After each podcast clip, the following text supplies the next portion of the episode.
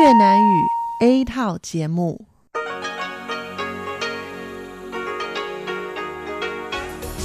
Đây là Đài Phát thanh Quốc tế Đài Loan RTI.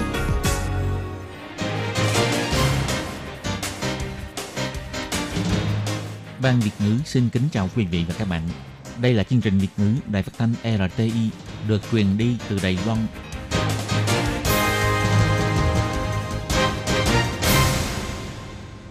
Hello, tôi Kim xin kính chào các bạn. Hoan nghênh các bạn đã đến với chương trình Việt ngữ ngày hôm nay của chúng tôi. Các bạn thân mến, hôm nay là thứ hai, ngày 17 tháng 6 năm 2019, cũng tức rằm tháng 5 âm lịch năm kỷ hợi. Chương trình Việt ngữ hôm nay của chúng tôi sẽ bao gồm các nội dung chính như sau. Bắt đầu là bản tin thời sự trong ngày, tiếp đến là chuyên mục bài chuyên đề, rồi đến chuyên mục tiếng hoa cho mọi ngày, chuyên mục tìm hiểu Đài Loan và sau cùng chương trình của chúng tôi sẽ khép lại với chuyên mục bảng xếp hạng âm nhạc. Mở đầu chương trình hôm nay, Tất Kim xin mời các bạn cùng đón nghe bản tin thời sự trong ngày. Và trước hết, Tất Kim xin mời các bạn cùng theo dõi các mẫu tin tấm lược. Bộ trưởng Ngoại giao Ngô Chu Nhiếp cho biết, nền dân chủ của Đài Loan uy hiếp thể chế cộng sản.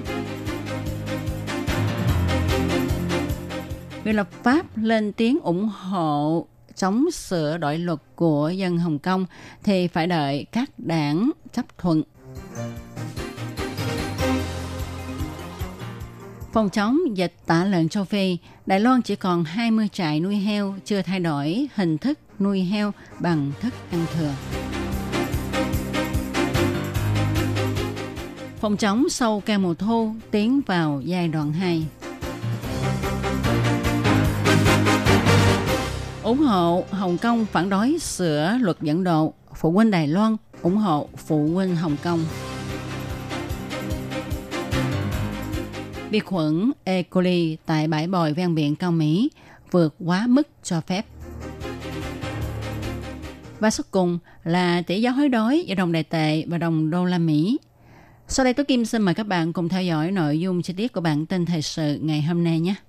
Chính phủ Hồng Kông thúc đẩy chỉnh sửa dự luật dẫn độ đã gây nên làn sóng biểu tình phản đối của dân chúng Hồng Kông với quy mô lớn.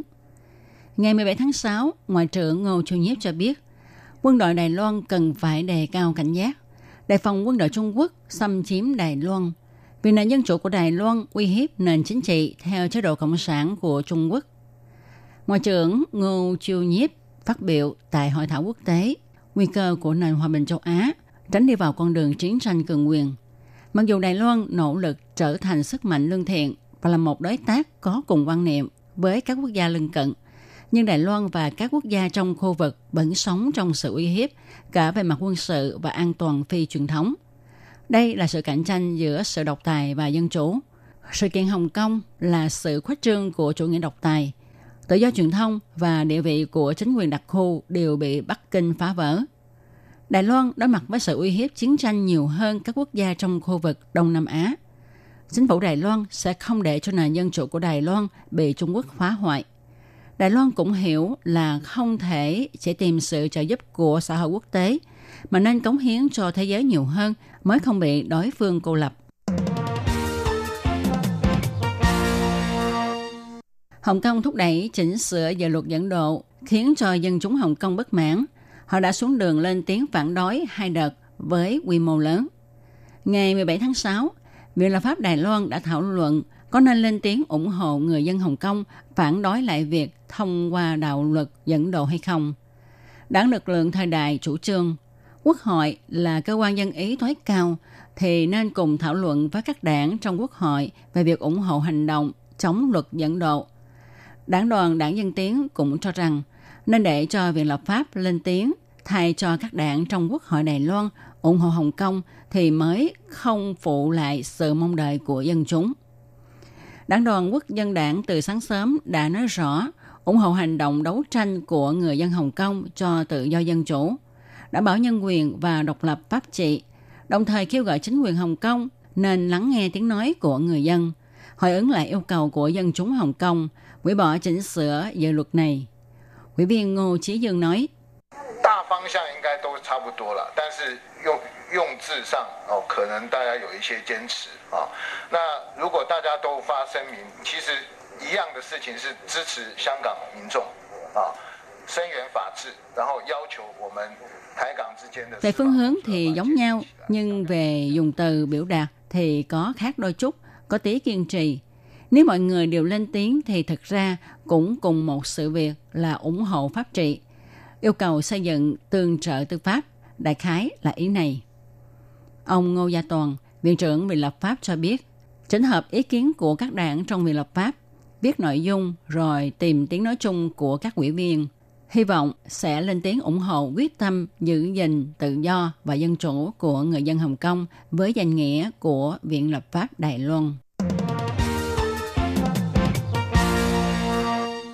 Đài Loan vẫn tiếp tục ra sức ngăn chặn dịch tả lợn châu Phi. Ngày 17 tháng 6, Ủy ban Nông nghiệp Đài Loan mở hội nghị tổng kết về việc khống chế dịch tả lợn châu Phi tại biên giới và an toàn môi trường trong trại nuôi heo. Ông Trần Cát Trọng, chủ nhiệm Ủy ban Nông nghiệp cho biết sau cuộc họp báo, các chuyên gia ngoài việc khẳng định chính sách phòng dịch của Đài Loan ra, cũng nhấn mạnh phòng dịch là cuộc chiến lâu dài, phải tăng cường sự hợp tác giữa nông dân và chính phủ, sự tín nhiệm của giới học thuật – và làm tốt công tác phòng chống và an toàn môi trường trong nước. Chủ nhiệm Trần Cát Trọng thổ lộ, tại Đài Loan có hơn 2.000 trại chăn nuôi heo bằng thức ăn thừa. Này chỉ còn có hơn 20 trại chăn nuôi vẫn còn cho heo ăn bằng thức ăn thừa, chưa chuyển đổi hình thức nuôi heo. Chính phủ đã yêu cầu địa phương nhanh chóng xử lý. Sự uy hiếp của dịch tả lợn châu Phi vẫn còn. Gần đây, Đài Loan mời các chuyên gia Úc, Thái Lan và Nhật Bản – cùng chuyên gia của Đài Loan đi thị sát thực tế công tác phòng chống dịch của Đài Loan. Ủy ban Nông nghiệp Đài Loan nhấn mạnh khi kết thúc hội nghị, Đài Loan triển khai công tác phòng chống dịch tả lợn châu Phi đã được 11 tháng, ngăn chặn dịch ngay từ bên ngoài, làm tốt công tác an toàn môi trường trong nước và nhận được sự khẳng định của các chuyên gia. Chủ nhiệm Trần Cát Trọng nói, 就像日本的学者专家就建议，日本有发生猪瘟，是猪瘟不是会做猪瘟。他认为那时候他们的农民跟政府之间的信任度可能不是很好，所以他要求他建议我们要尽快的把农民跟政府还有 chuyên gia Nhật Bản thì kiến nghị Nhật Bản cũng có xảy ra dịch nhưng không phải là dịch tả lợn châu Phi. Chuyên gia cho rằng có lẽ lúc đó độ tin cậy nhau giữa chính phủ Nhật Bản và nông dân không đủ cho nên ông ta kiến nghị chúng ta nên nhanh chóng xây dựng sự tin cậy giữa chính phủ, nhà chăn nuôi và giới học thuật thì sẽ có ích cho việc phòng chống dịch trong tương lai. Ngoài ra, chuyên gia còn kiến nghị Đài Loan nên tăng cường hợp tác phòng dịch với quốc tế, bao gồm tham dự Tổ chức Thú y Thế giới, Tổ công tác phòng chống dịch tả lợn châu Phi châu Á, vân vân. Chủ nhiệm Trần Cát Trọng cho biết, Hôm trước, ông đã đến Tổ chức Thú y Thế giới để báo cáo tình hình phòng chống dịch của Đài Loan. Nếu có nhu cầu thì cuối năm sẽ lại tổ chức hội nghị phòng chống dịch các nước khu vực châu Á.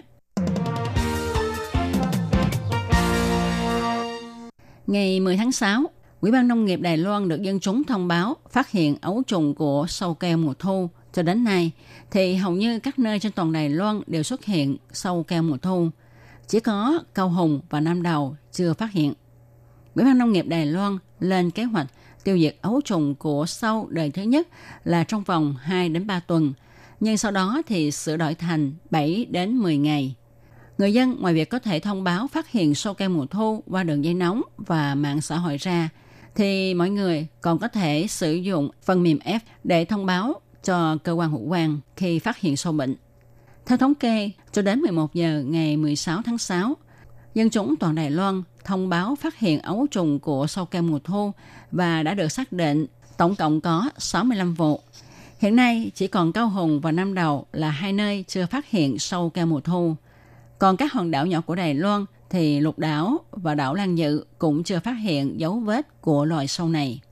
Từ khi phát hiện ấu trùng của sâu keo mùa thu đã hơn một tuần, theo lý luận khoa học, thì khó mà xác nhận đã được thông báo hoàn toàn nơi có dịch, phát hiện được ấu trùng đời thứ nhất của sâu keo và tiêu diệt chúng. Do đó, chiều nay, Ủy ban Nông nghiệp sẽ công bố sách lược phòng dịch giai đoạn 2.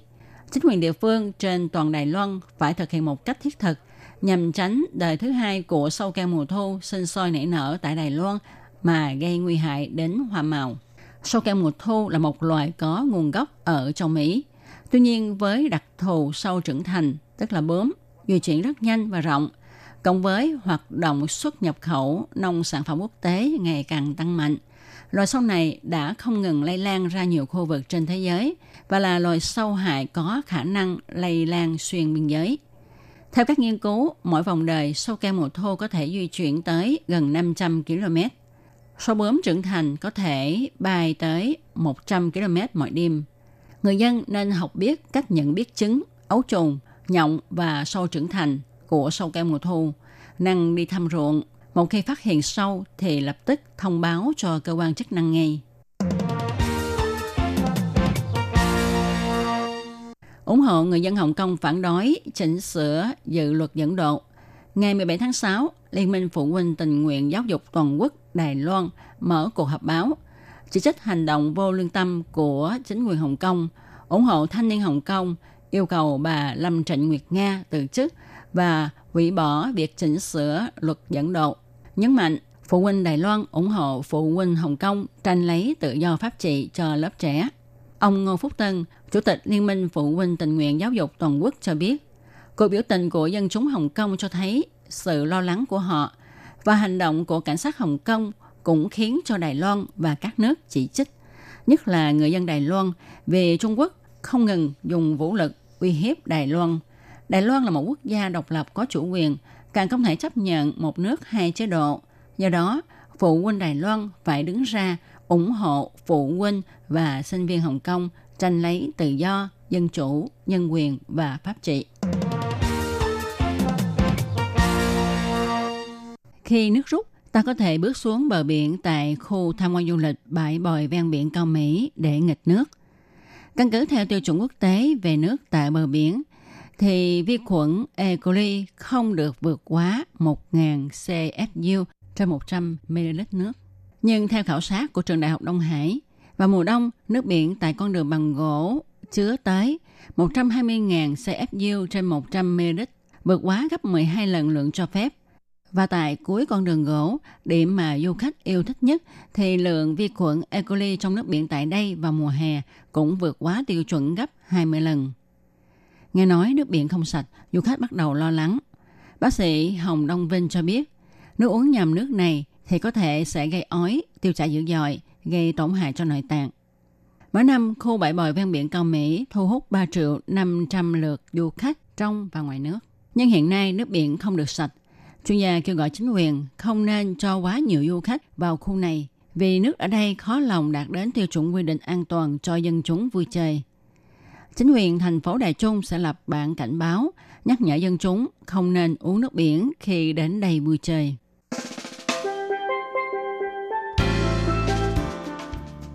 Tỷ giá hối đoái, đồng đại tệ và đồng đô la Mỹ của chiều ngày 17 tháng 6 và sáng ngày 18 tháng 6 vẫn là 31,560 đại tệ đổi 1 đô la Mỹ. Các bạn thân mến, các bạn vừa đón nghe bản tin thời sự ngày hôm nay do Tố Kim biên soạn thực hiện. Tố Kim xin chân thành cảm ơn sự chú ý theo dõi của các bạn. Thân chào tạm biệt các bạn. Bye bye.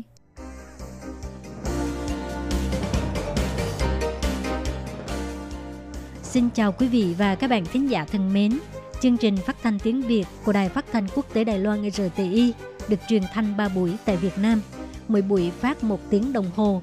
Buổi phát chính vào lúc 6 giờ đến 7 giờ tối hàng ngày giờ Việt Nam qua tần số SW 9425 kHz với sóng dài 31 m.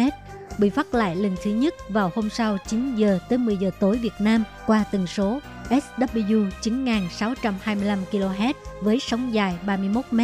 Buổi phát lại lần hai vào hôm sau 6 giờ đến 7 giờ sáng giờ Việt Nam qua tần số SW 11.655 kHz với sóng dài 25 m. Ngoài ra, tại Giang Nghĩa, Vân Lâm và Đài Nam có thể đón nghe chương trình phát thanh tiếng Việt qua tần số AM 1422 kHz vào lúc 7 giờ tới 8 giờ tối hàng ngày giờ Đài Loan và đón nghe chương trình giờ phát lại vào lúc 10 giờ tới 11 giờ sáng hàng ngày giờ Đài Loan qua tần số AM 1422 kHz. Và sau đây, xin mời các bạn tiếp tục đón nghe nội dung chương trình hôm nay.